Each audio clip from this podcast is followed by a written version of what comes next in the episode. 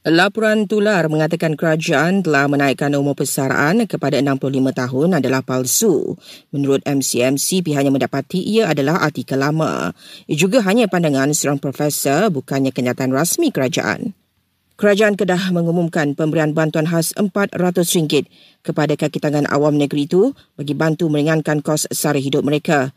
Bantuan tersebut membabitkan peruntukan RM2 juta ringgit dan akan dibayar pada 14 September depan.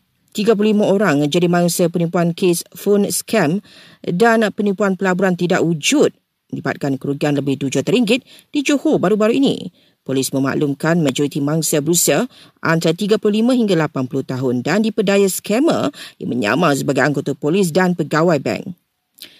KKM akan mengenakan pemeriksaan di pintu masuk negara untuk produk makanan import dari Jepun susulan pelepasan sisa air radioaktif terawat di Fukushima yang bermula hari ini. Sebuah pusat beli belah di Ipoh disahkan selamat oleh pihak berkuasa selepas terpaksa dikosongkan semalam kerana menerima ancaman bom. 15 lelaki ditahan di beberapa negeri berkaitan kes seleweng diesel di pantai timur yang menyebabkan kerugian lebih 13 juta ringgit.